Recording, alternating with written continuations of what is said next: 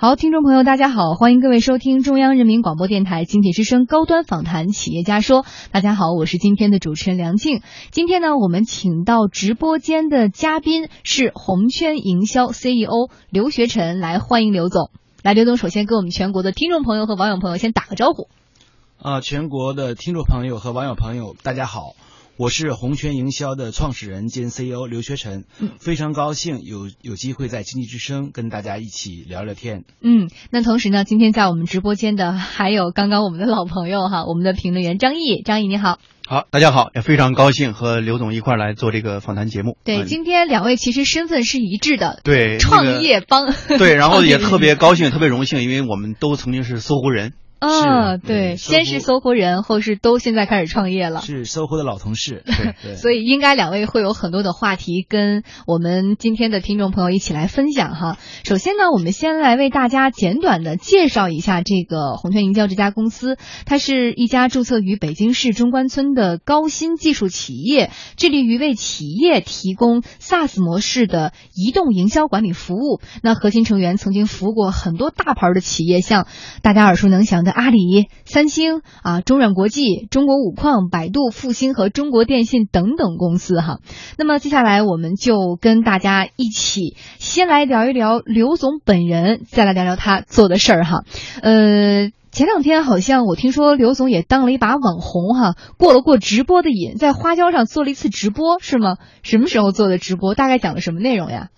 嗯，大约应该是有个十天前吧，主要是也是跟各位这个网上的一些朋友、视频的一些朋友介绍了一个一些创业的经历。今天是一个创业的时代，创业的经历、求学的经历和我们这个一个成长产品的这个经历。哎，那您觉得当时在那个直播当中，给您印象最深刻的一个问题是什么呢？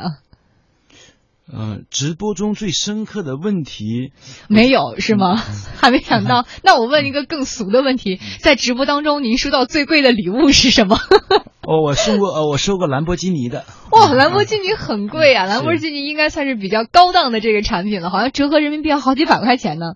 应该是吧，我我不太具体知道，但是我收了好几个，收了五个。哎，那是您的朋友送的，还是您的听众，或者是这个网友送？最后也不知道是谁送的，因为那个没有人给我拿那个名单让我看。嗯，哎，那您还记得大概是在一个什么样的环节之下，或者谈到什么问题的时候，大家这么兴奋的给您送兰博基尼？可能跟创业经历有关系的一段时间吧。嗯，可能还是大家更关注这一块的经历，或许是有了共鸣，或许是说您的这个之前的经历给了他们一些很好的借鉴哈。那我们接下来就来说说哈，其实呃，对于刘总而言，他有两大特点。第一大特点是特别好学，好像我知道您这个上学上了好几个学，先是比如说这个北大的 MBA 对吧？之后现在他现在在的这个学校超级有名，湖畔大学。听这个名字，可能有一些网友有点愣一愣。但是我跟大家说一下，这个湖畔大学是马云成立的一家这个新的商学院，呃，里边的这个导师都非常的牛呃，来，您能不能先跟我们说说湖畔大学？您现在导师有哪些？哪几位？呃，湖畔大学的导师主要还是马校长为主吧，以马云老师为主，加上郭广昌先生啊，加上这个冯仑先生、史玉柱先生，还有我原来在北大的呃光华管理学院的院长。呃，蔡宏斌老师，还有清华的钱颖一老师等，嗯，柳传志先生等等这些。嗯，据我所了解，您好像是免试入学的。呃，有人说您这算不算提前批啊？是因为您特优秀，还是走了后门啊？这个呢，应该怎么说呢？我觉得还是，呃，首先我觉得，呃，这个呃，免试也好，或者是去通过面试进去也好，还是遵守规则的。我觉得这个，因为学校里面应该有一个有呃有。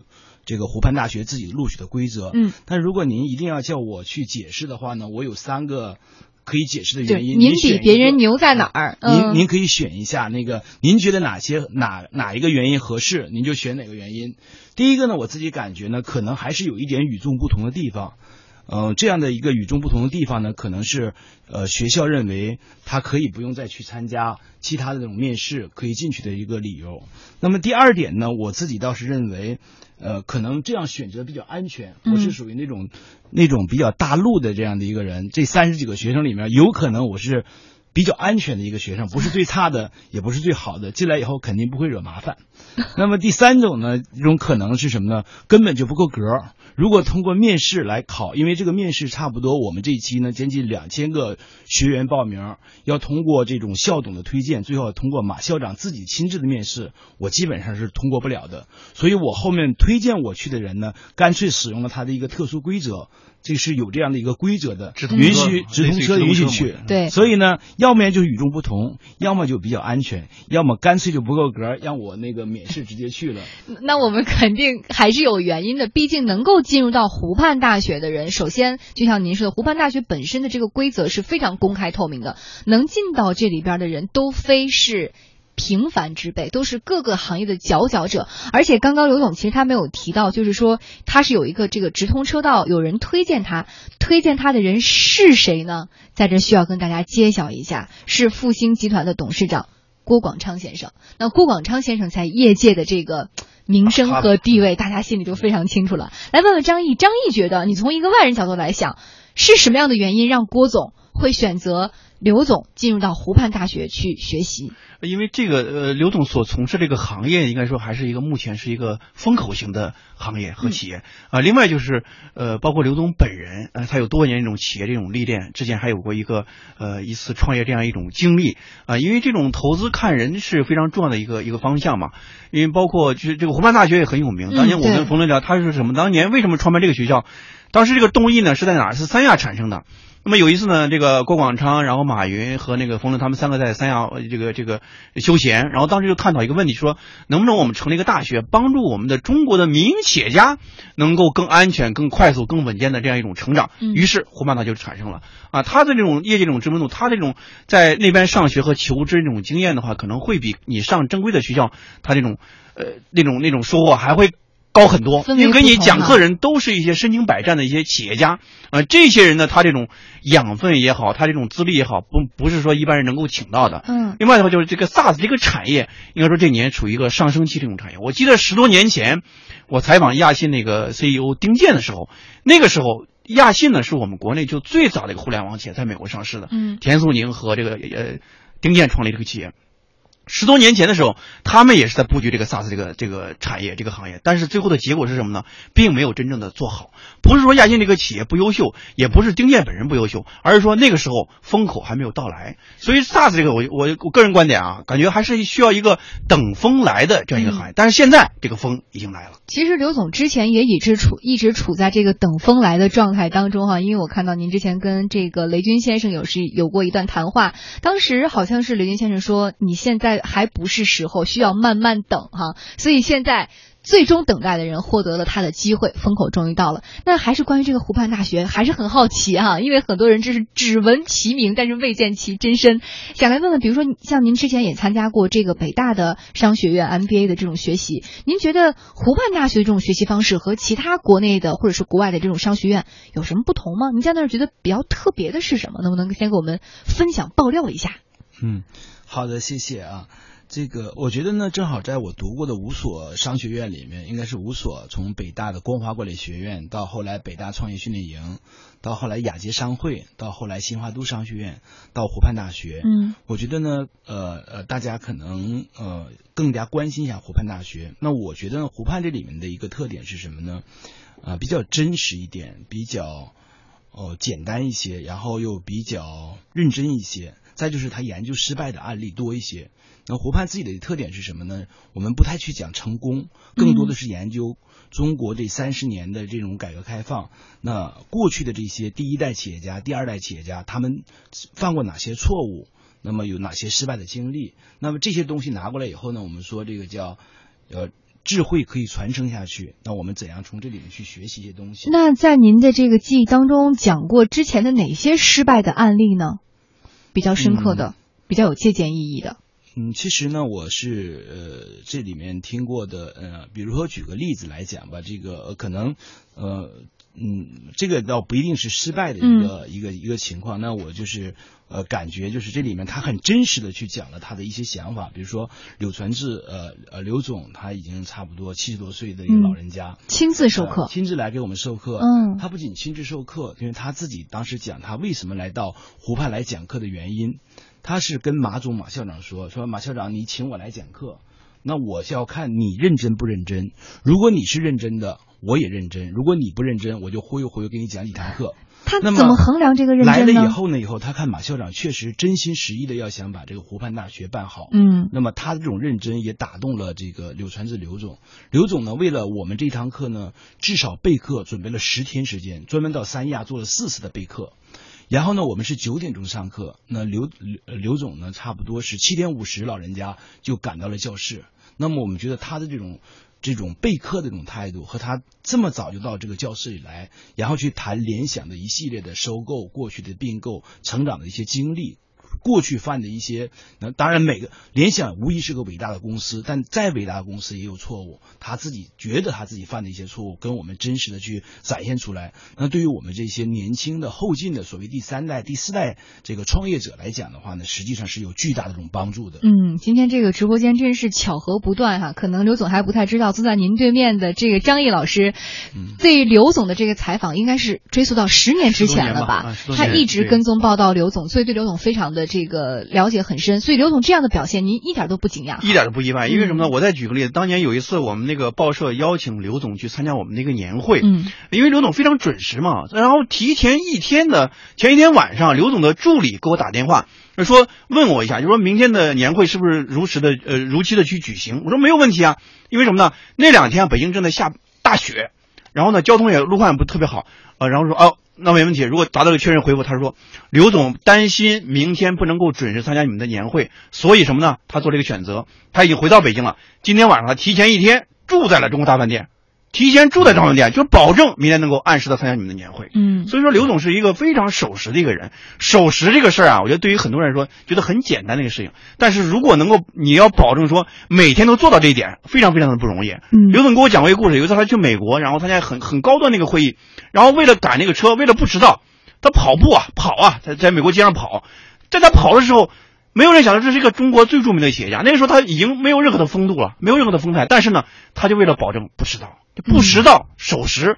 我觉得对于我们这些创业的新兵，像刘总这样创业的新锐来说，嗯。都是一个非常重要的一个基本面的一个考量。对，人之所以成功，还是有一些这种基本的特质的。而创业者能够成功，也是因为他们身上具备了别人所不具备的能力和特质。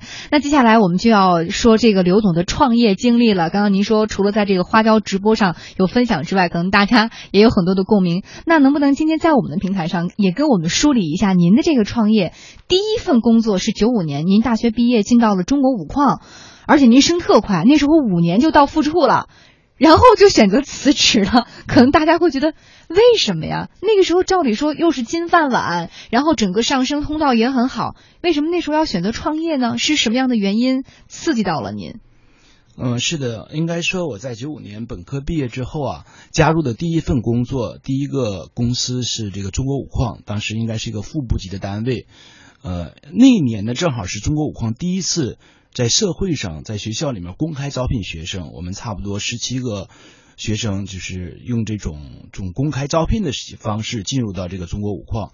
然后当时公司给提供的环境也蛮优越的一个环境，给我们一个自由竞争的机会。所以我其实，在这种自由竞争的机会里面，其实真的是也是蛮幸运的，可能自己也有一些付出。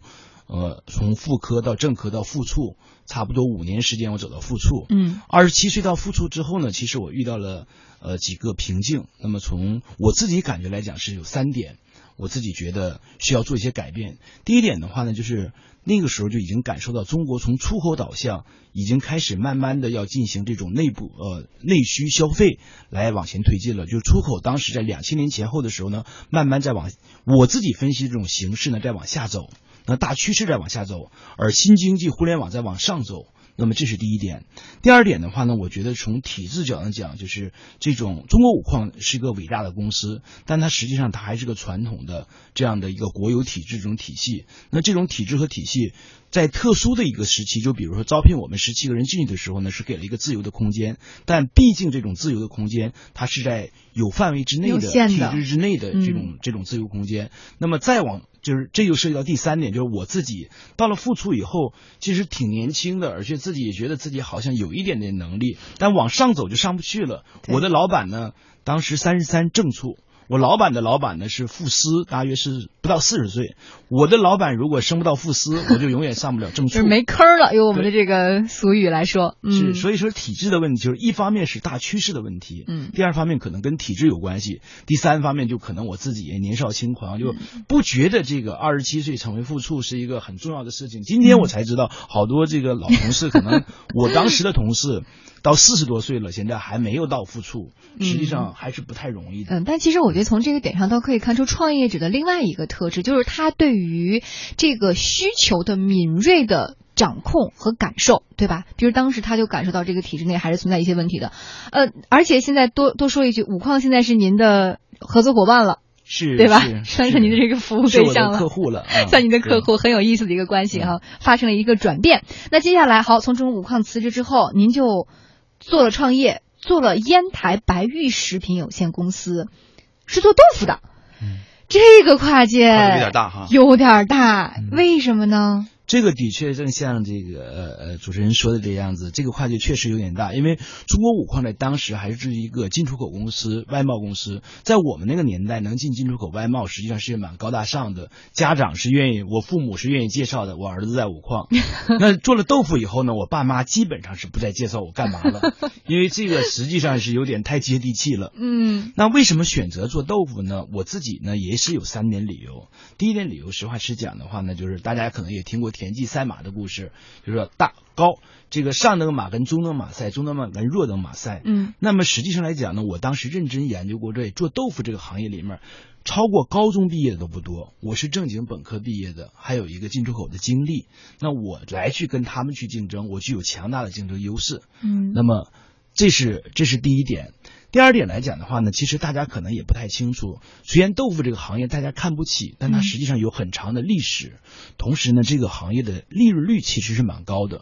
我印象很深，当时呢，就是一斤豆子大约能做三斤三两到三斤四两豆腐。一斤豆子的成本大约一块，当时是一块零五分。做成豆腐以后呢，大约是四块钱，也就是说毛利润啊接近三块钱。这是个很高利润的，但大多数人呢，因为他的这种学历程度比较低，嗯，没办法进行做到规模化和质量化。那么我作为一个有学历、有一点学历的人，并且也经过这种进出口的这种训练，到日本啊，到国外去研究过，那么容易把它做成规模化和质量化。我们当时把这个豆腐的名字起成这个白玉，后来品牌注成三清，叫清清白白做人，清清白白做企业，清清白白做豆腐。那么这是第二个原因，第三个原因，说实话，有一点个人的原因，喜欢，就是也爱吃豆腐，也不知道为什么，也 您也可以解释成爱吃豆腐，嗯，那确实是有点喜欢。他我自己感觉，我原来的生活可能在中国五矿这种天天谈贸易、谈进出口、做合同，好像很高端。但我就很希望我自己的生活过得跟别人不一样，不确定性的东西多一点。那觉得做豆腐就是喜欢，没有别的东西。嗯，那为什么这个喜欢的事业却没有持续下去，又转行了呢？去读 MBA 了呢？这中间是因为受到了什么样的问题？嗯，有的时候理想跟现实其实还是要呃不断的。人经常觉得不幸福的很大的原因就是期望和现实有距离，期望太高，现实有点低的时候呢，有的时候你没办法要把期望值拉下去。当时对我来讲，二十七八岁、三十岁的一个年轻人的确喜欢的，但喜欢这个事情呢，当时受到很大制约因素，就是做不大。为什么做不大呢？豆制品呢，它是受这种环境影响的，受区域影响的，你运输半径很短。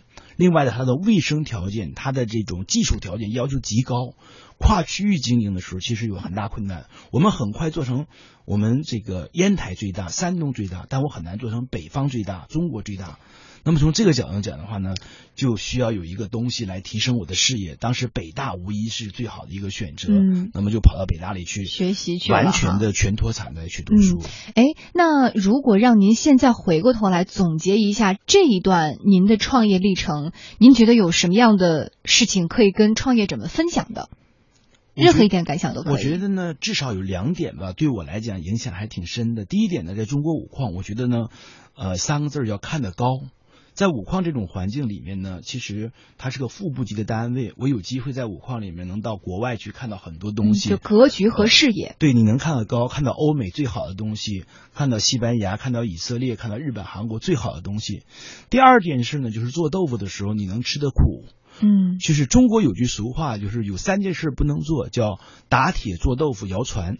这三件事都是极辛苦、极用体力的嗯活儿。就打铁实际很累，做豆腐每天至少工作十六到十七个小时。嗯那你想，你还是读过一点书的人，又做过中国五矿这种全世界满地方窜过的这种工作，然后你再能沉下两三年的时间，守着那个地方去做豆腐这种最传统的行业，完全的纯体力活，十六七个小时的体力活。所以今天在我让我去做互联网，我一点都不觉得辛苦和累。好多人说互联网好累好辛苦，因为你做过豆腐，你有什么好辛苦的呀？就没有比较，就不会感受到其中的幸福对，哈。所以说我最大的感受就是两点：第一，你有嗯机会能看得高；第二，你有机会能吃得苦。嗯那嗯这两点呢，可能对你未来创业、你做事情的时候啊，就会有很大的这种积累作用。嗯，创业完了，可能需要有一些在个人就是学识上的提升啊。然后呢，您就去了这个北大光华学院去读了 MBA，之后搜狐来招人，您就去了搜狐，负责这个地图搜索的部分。但零九年的时候，搜狐砍掉了这个部门，然后在这个时候，您选择的是再次。创业，那这次创业您就等于说是进入到了您的那个图搜天下的那个时期了。这个时期的经历能不能给我们分享一下？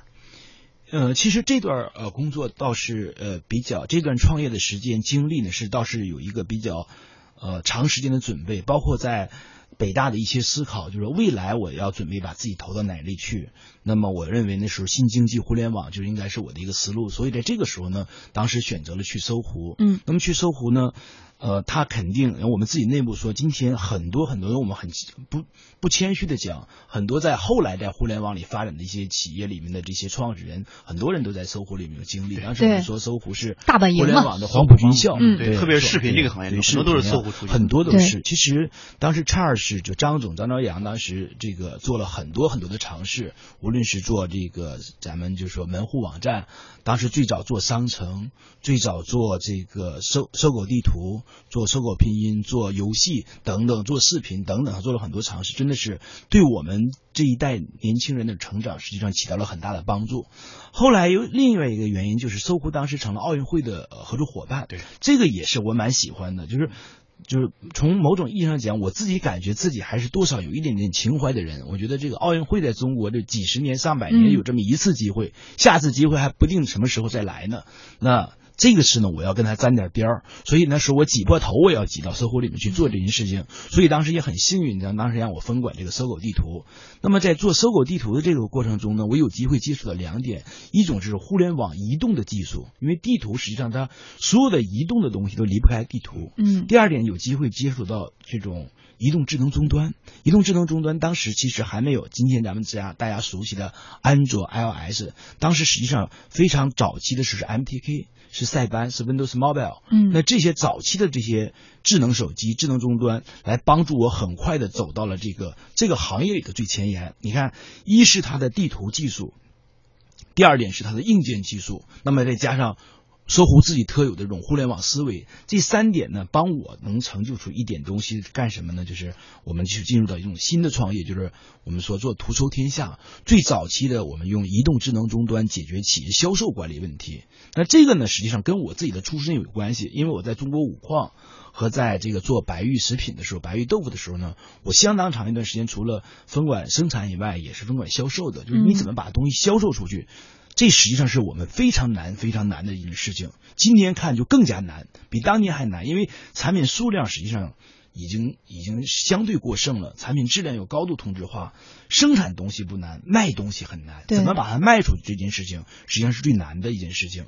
所以我们那时候就开始思考用移动智能的技术。来帮企业做这种销售管理的一些问题，所以就是一步一步推进，有了现在的红圈营销。但是单就之前的所有的经历，张毅有没有发现，真的一个创业者他现在的这个创业的这个产品，其实不是说拍脑袋一下子就决定的，他跟他过往的很多的经历其实是息息相关的，而且是一步一步过来的。对，而且在这个过程之中呢，很多时候他不不完全是一个从一开始就能够完全到位的一个事情，对啊从从那个慢慢试错哈。对对，嗯不断校正这个过程，而且我觉得就是在这个过程中呢，也我们也要需要感谢很多人，包括这个你的天使投资人啊，包括可能我们我跟刘总其实都服务过一个共同的老板 Carol 是吧？他 英文名字 Carol，然后 不是不是张朝阳 Carol，他是那个对对，对中文名字是啊余楚元，是我们的 CFO。哎呦，那可是一个非常著名的这个非常霸道总裁啊。他给了你们什么呢？特别犀利、特别严厉的一个人啊！我不知道刘总你怎么样。当然，反正我给他汇报工作的时候，真的是胆战心惊啊！每一个人 PPT 汇报人，那真是胆战心惊。他要求非常非常的苛刻，因为具体的管理工作基本上都是他来做嘛。还有一个 COO 王鑫，他们两个来来搭班子来做。他的这种风格就是非常犀利这样一种方式。但是这样正是这样一种犀利的方式，对于细节这种关注。其实对我们来说，可能也是一种改变和这种提升。我觉得我们在发展过程中，要一定要感谢那些蹂躏和欺负过你那些 老板和上司。这些老板和上司对你未来一种成长和发展的话，是一个加速器。是，对他磨练了。我自己经常这么比喻：遇到一个宽容的老板呢，是对你心态有好处，因为你遇到了阳光。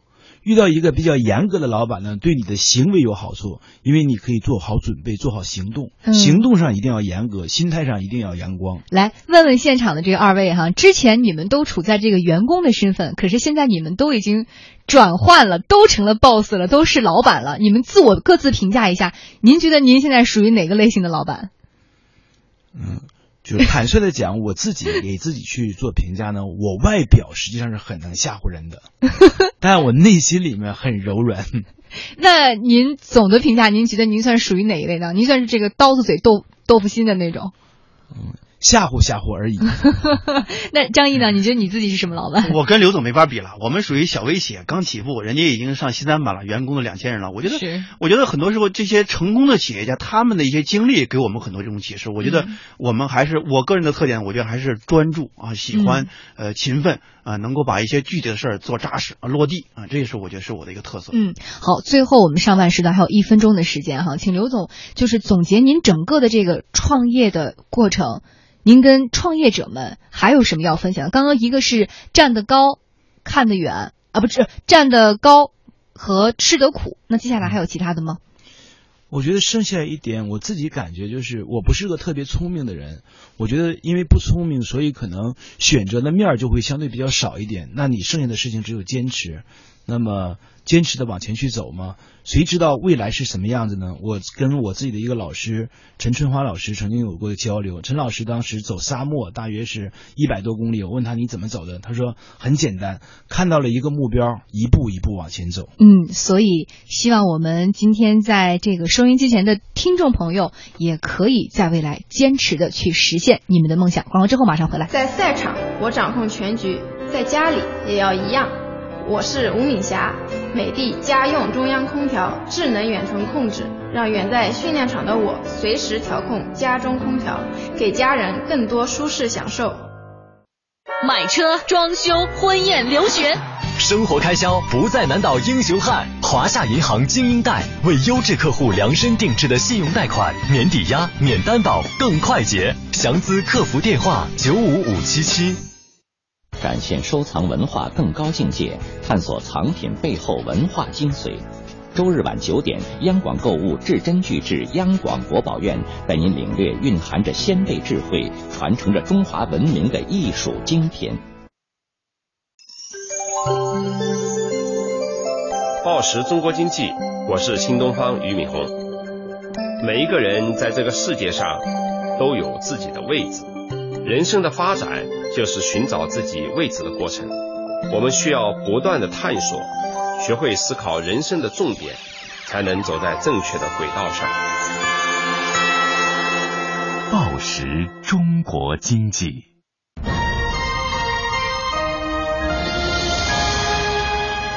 经济之声。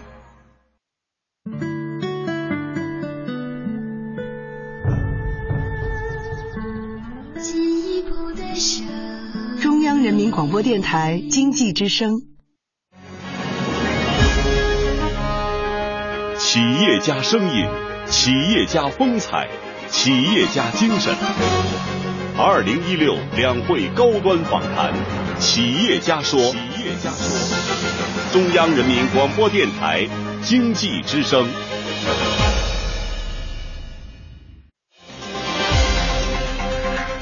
这里是二零一六。两会高端访谈，企业家说，中央人民广播电台经济之声。好，北京时间十九点三十一分，欢迎各位继续收听中央人民广播电台经济之声高端访谈企业家说。大家好，我是今天的主持人梁静。那做客我们直播间的呢是红圈营销的 CEO 刘学臣刘总。那刘总再次给大家打个招呼。其实刚刚已经说了很多了哈，嗯。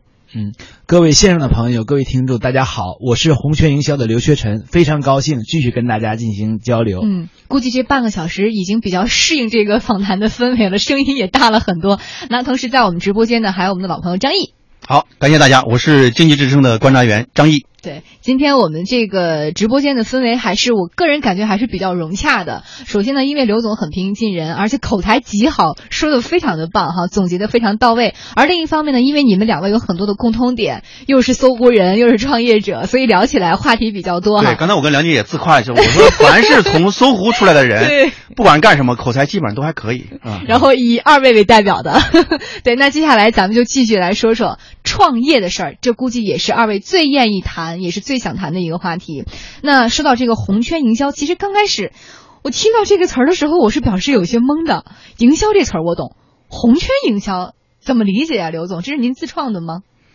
呃，其实红圈营销呢，还是有一点渊源，有一点背景的。嗯，因为最早我们叫图搜天下，当时实际上有点太过于互联网化，就大家也不是特别熟悉。往往跟地图有关系。红圈是怎么来的呢？实际上，美国呢有一个海军陆战队，美国海军陆战队的那个呃有一个总教官叫韦伯，写过一本书叫《红圈》。红圈是一个什么样的一个状态呢？就是我们看瞄准器的时候，看瞄准器里面实际上的那个最最前面有一个十字星。那里面暗红色的就是红圈，那叫瞄准状态。还有一个状态叫零风速，当零风速和瞄准状态三点成一线的时候，你进行射击，那就是最佳状态。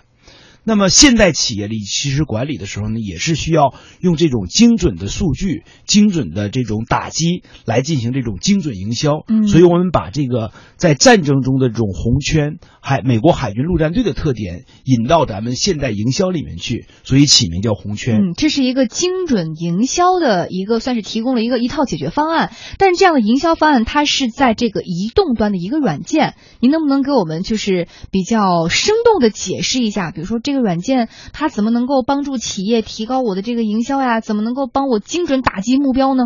嗯，那简单的讲的话，就是这个软件如何来帮助我们中小企业、我们大中企业来解决销售管理问题、解决营销问题呢？我想把营销这件事儿呢，先简单介绍一下，然后呢，我们再把软件往里面去去去嫁接。嗯，那么营销来讲呢，我们说如果把销售做好呢，重要的是两件事儿。一个是对外来商机，所谓做广告；第二呢是内部的这种信息化能力，内部的这种执行力，所谓把自己的这种信息化和执行力提升起来。那么红圈管理这样的一个软件呢，更多的呢是来帮助提升内部的信息化和执行力的。我们针对两种类型的企业，一种所谓行销的企业，一种所谓这种目标销售的企业。怎么理解这个行销？怎么理解？嗯，行销的企业呢，我们可以简单理解，你比如说蒙牛、伊利、三元、光明，呃，像燕京啤酒、雪花啤酒，像这种各种药企、这种快消品，它都是行销企业，就是它有大量的业务人员要到各种的终端销售网点进行这种促销。嗯，那么在这种促销的过程中呢，我们通过我们的这种移动营销管理软件啊，帮他做这样的一个十六个字的一个活动。哪十六个字呢？首先是信息采集。那么这个业务人员、外勤人员，他到这种大型超市、到这种小型的销售网点呢，把他的这种前沿的这种信息采集回来。那么无论是他的堆头、他的端架、他的竞品信息、他的本品信息，可以用移动智能手机上面的这种音频、视频、阿拉伯数字、文字。和这个图片来采集它这样的一种信息，信息采集以后干嘛呢？我们在后台的云平台里面进行这种结果的这种运算，叫图表展示，就是你采集来前端的这种信息，我们马上给它做成即时的动态的图表，无论是柱状图还是趋势线还是饼图。图表展示完之后呢，我们干什么呢？我们进行深度数字挖掘，就是你在这样的图表里面有哪些你的本品信息，哪些竞品信息。你的拜访频率、频次、客户的情况、客户的销售额，就很清晰的进行这种数据挖掘，目的只有一个，叫动态决策。那么我们经常听华为讲这样的一句话，他说我们要叫能听到炮火的人来决定这个这个。这个火药方向，方向，嗯，那么我们实际上来讲呢，听到炮火的人呢，他未必有很强的决策能力，所以我们用现代技术，一秒钟就把前沿的炮火信息采集回来，送给总部，由总部大脑来进行这种动态决策。那么就是说，信息采集、图表展示、数据挖掘、动态决策，哎，这样的一个行销的一个过程。嗯，那可能有的这个听众就说了，那这些事儿我人也可以做呀，为什么要用你的软件呢？呃，人的确是能做的，在历史上，实际上我们就是用人来采集的，人来采集，人来做图表，人来做数据挖掘，人来做决策。但是呢，呃，就存在两个两个问题。第一个问题是什么呢？是时间周期太长，因为从前沿采回来的数据，真正传到后回指指挥部，没有十天半个月，实际上。这个数据实际上是回不来的，无论你打用 email，无论你还是用这个呃打电话，无论你还是呃发图片回来，差不多得有十天半个月的时间，大多数数据才回来，而且这些数据呢又是非结构化数据，很难进行这种梳理和分析，那这是一个头疼的事情。第二点呢，人的能力实际上是不相同的。有的人能力高，有的人能力低。那这里面呢，我们用移动营销管理软件呢，有一个赋能的概念。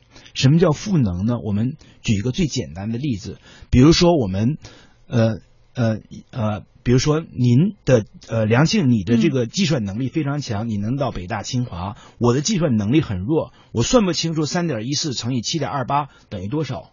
那么这种情况下呢，我们只要发给他一个小的计算器，给我，我的能力其实跟您的能力就达成一致了。嗯，我们大多数中小企业的业务人员，因为素质能力并不是真的很高，那这个时候呢，我们把我们的移动营销管理软件呢发给他，实际上给他赋了一种能力。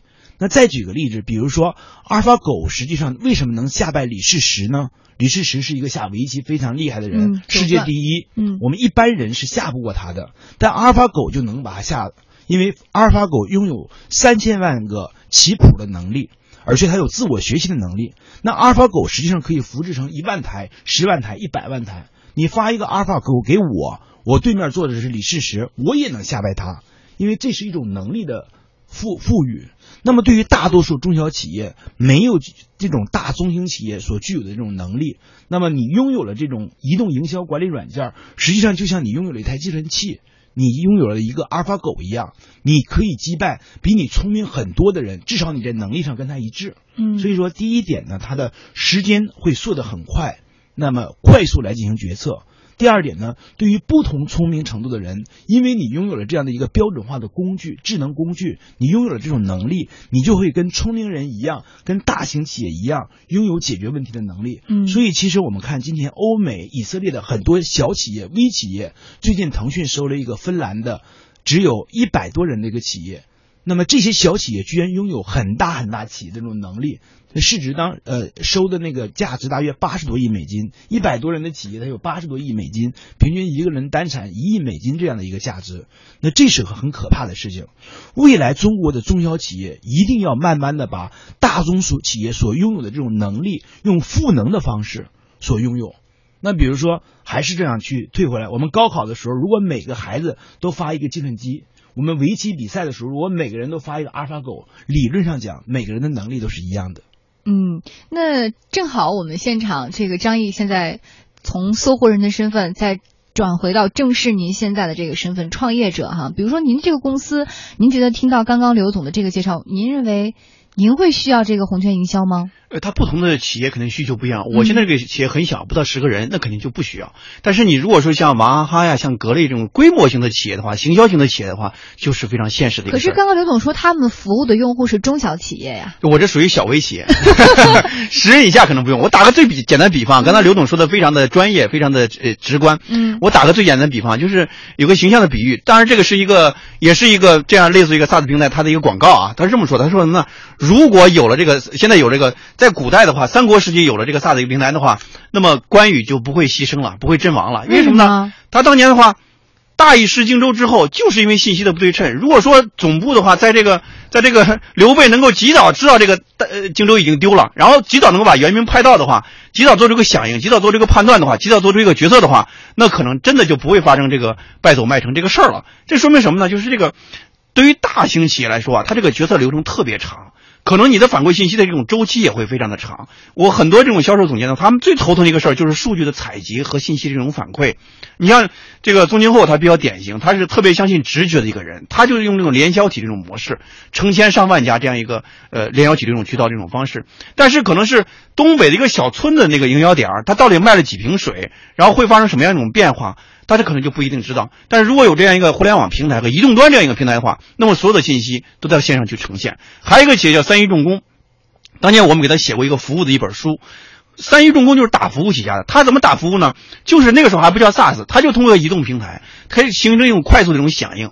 那可能在北京的一个呃一个很很偏僻的小村子里面在用他的机械，然后突然出现故障了。那么在这个平台上呈现出之后，离这个点最近的工程师可能就会快速的响应，快速到达。那么这样一种方式的话，就让这个决策的链条缩短了，那么响应的速度呢加快了。啊，这样的话呢，能够让企业的这种流程能够更快。嗯，那刘总怎么看刚刚这个张毅所提到的，可能您这样的产品是更适合大企业，而并非是您刚刚所说的中小企业。嗯，我觉得呢，这样的一个问题呢，应该可以从两方面进行理解。第一方面来讲呢，我其实非常认同刚才张总的这样的一个呃思路，就是大宗企业它因为它的流程和决策链特别长，那么它用这种信息化的产品，这种快速决策，以以秒为单位来传送数据，传送这种前沿的炮火的。这样的一个决策，实际上来讲呢，能够帮助他快速的做决策，来进行推动业务，这是很好的一种情况。但小微企业、中小企业是不是也需要呢？其实我们认为也是需要的，因为我们说不想当元帅的士兵不是好士兵。但是你怎么才能当到元帅呢？你必须在当士兵的时候就开始拥有这种能力。这种能力不是说你成了大企业才拥有的，是你在只有五个人、十个人的时候你才开始有。那其实这也很简单，比如说我们，我这我是九五年本科毕业，当时电脑其实还不是特别多。中国五矿有钱，我们买的一台电脑二八六、三八六、四八六，大约三四万块钱，小微企业当时就买不起。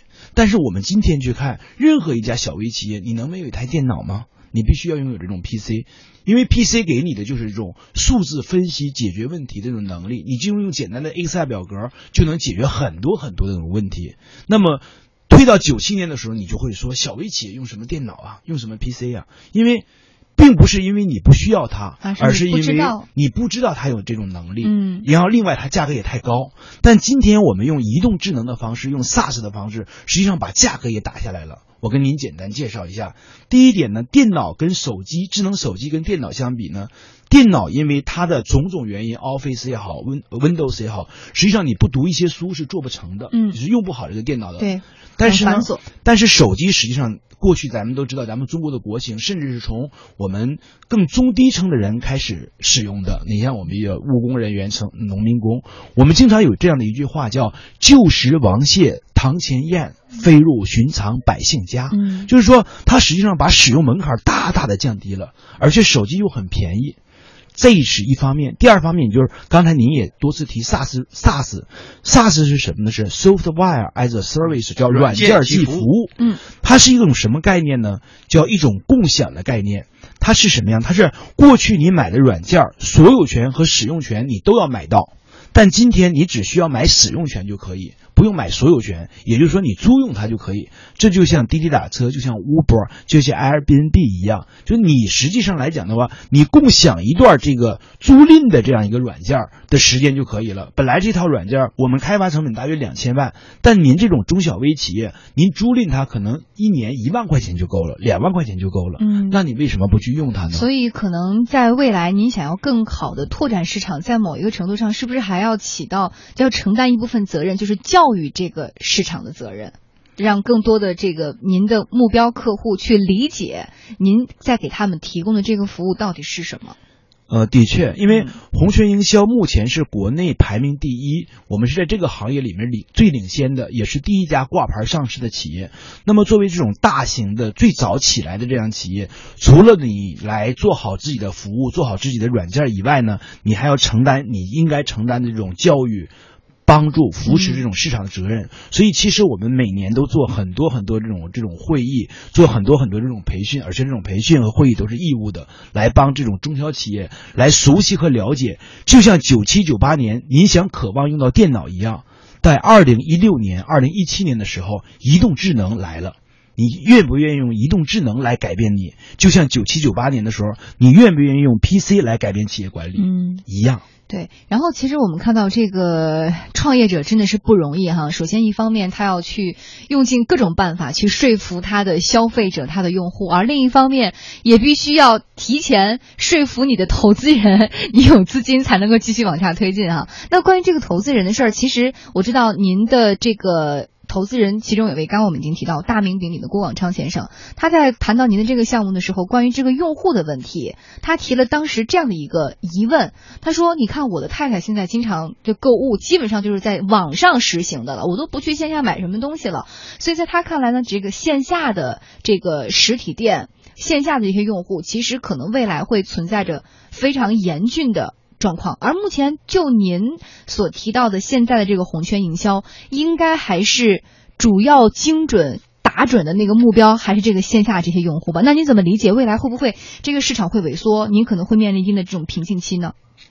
啊，我觉得是，的确，我第一次跟郭总、郭广昌、郭老板在一起聊这件事情的时候，郭总确实。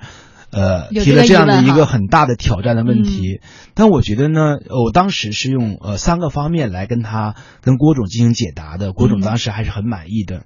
那我觉得第一个方面呢，我们用现实的数据，我们知道今天互联网实际上电商呢已经达到了百分之十，但百分之十跟百分之九十相比，你还是个小数据，因为传统销售实际上还是大的。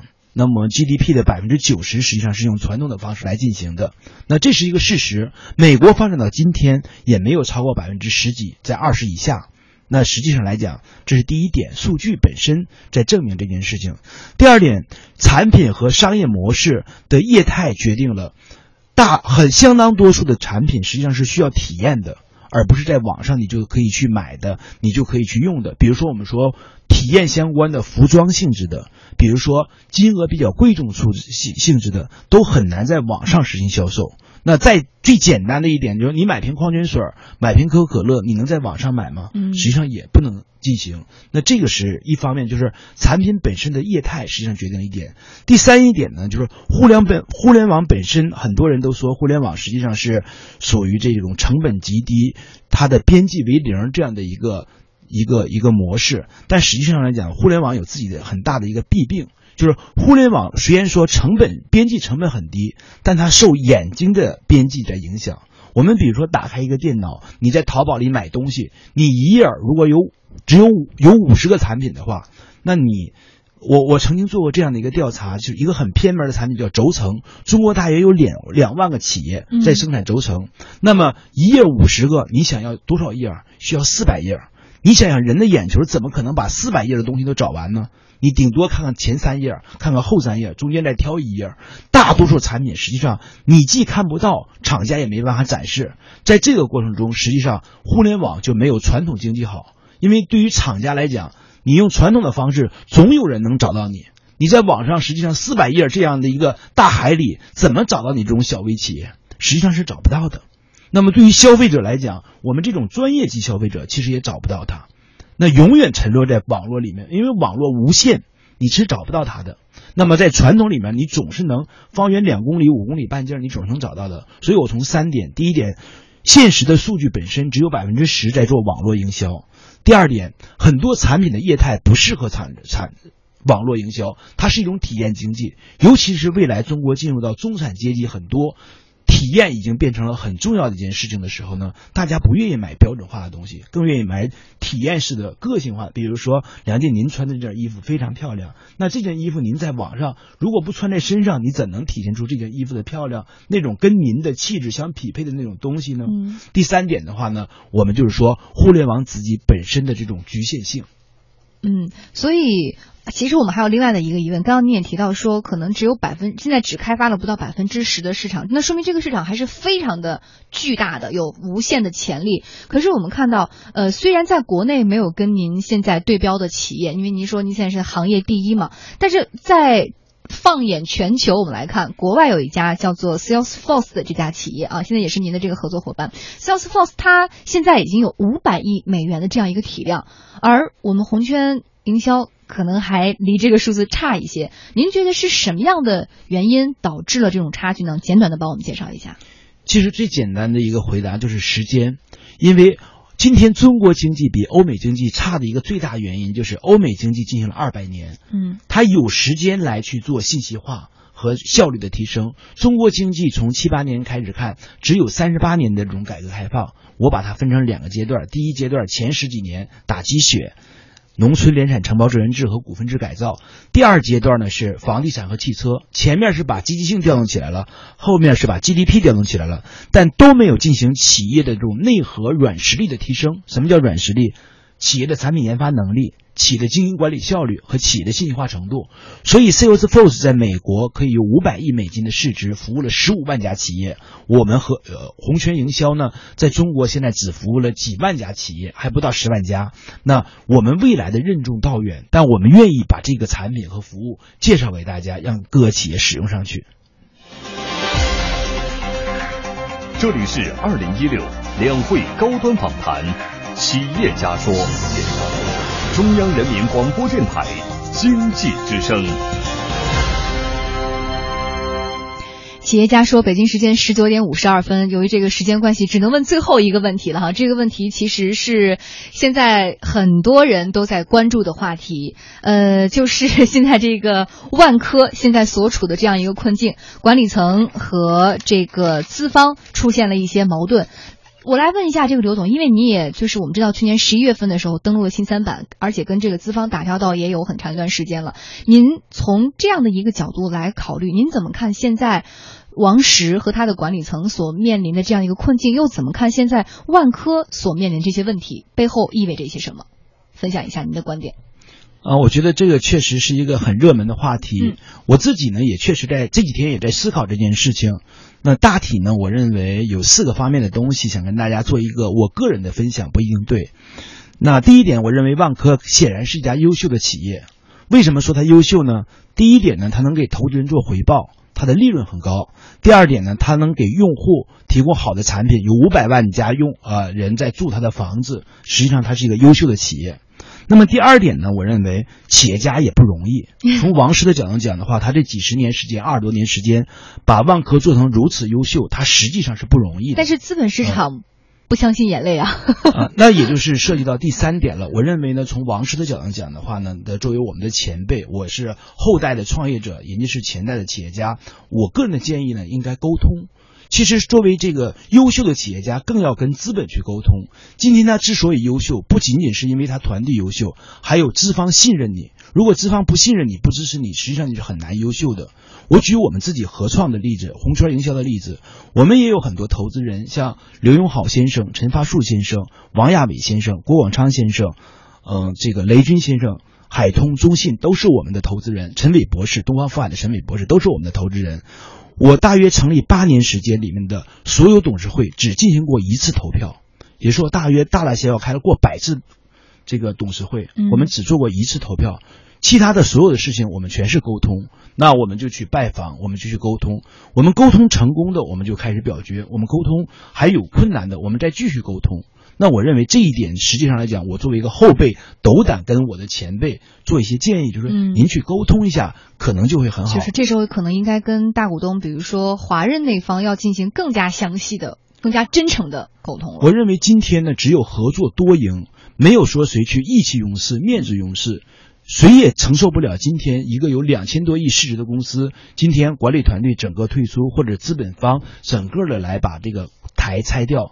所以其实也涉及到第四点，就是对我们这些后辈的这些年轻的创业者来讲，那其实在这里面可吸收的教训实际上是蛮多的，很吸收的经验其实也很多。就是你在创业的过程中，你擅长不擅长跟你的客户去沟通，跟你的伙伴团队去沟通，跟你的投资人去沟通。我认为今天这个社会，只要你擅长去沟通，愿意去沟通，信任去沟通，就一定能解决问题。嗯，非常感谢今天我们这个红圈营销的 CEO 刘学成先生做客我们直播间，啊，跟我们大家分享了很多创业方面的心得哈。同时，最后对这个关于万科的事情也做出了您的个人的独到的见解，非常感谢您。同时呢，也要感谢各位听众和各位网友的互动收听。中央人民广播电台经济之声高端访谈企业家说，各位听众朋友，我们下期再见。谢谢各位。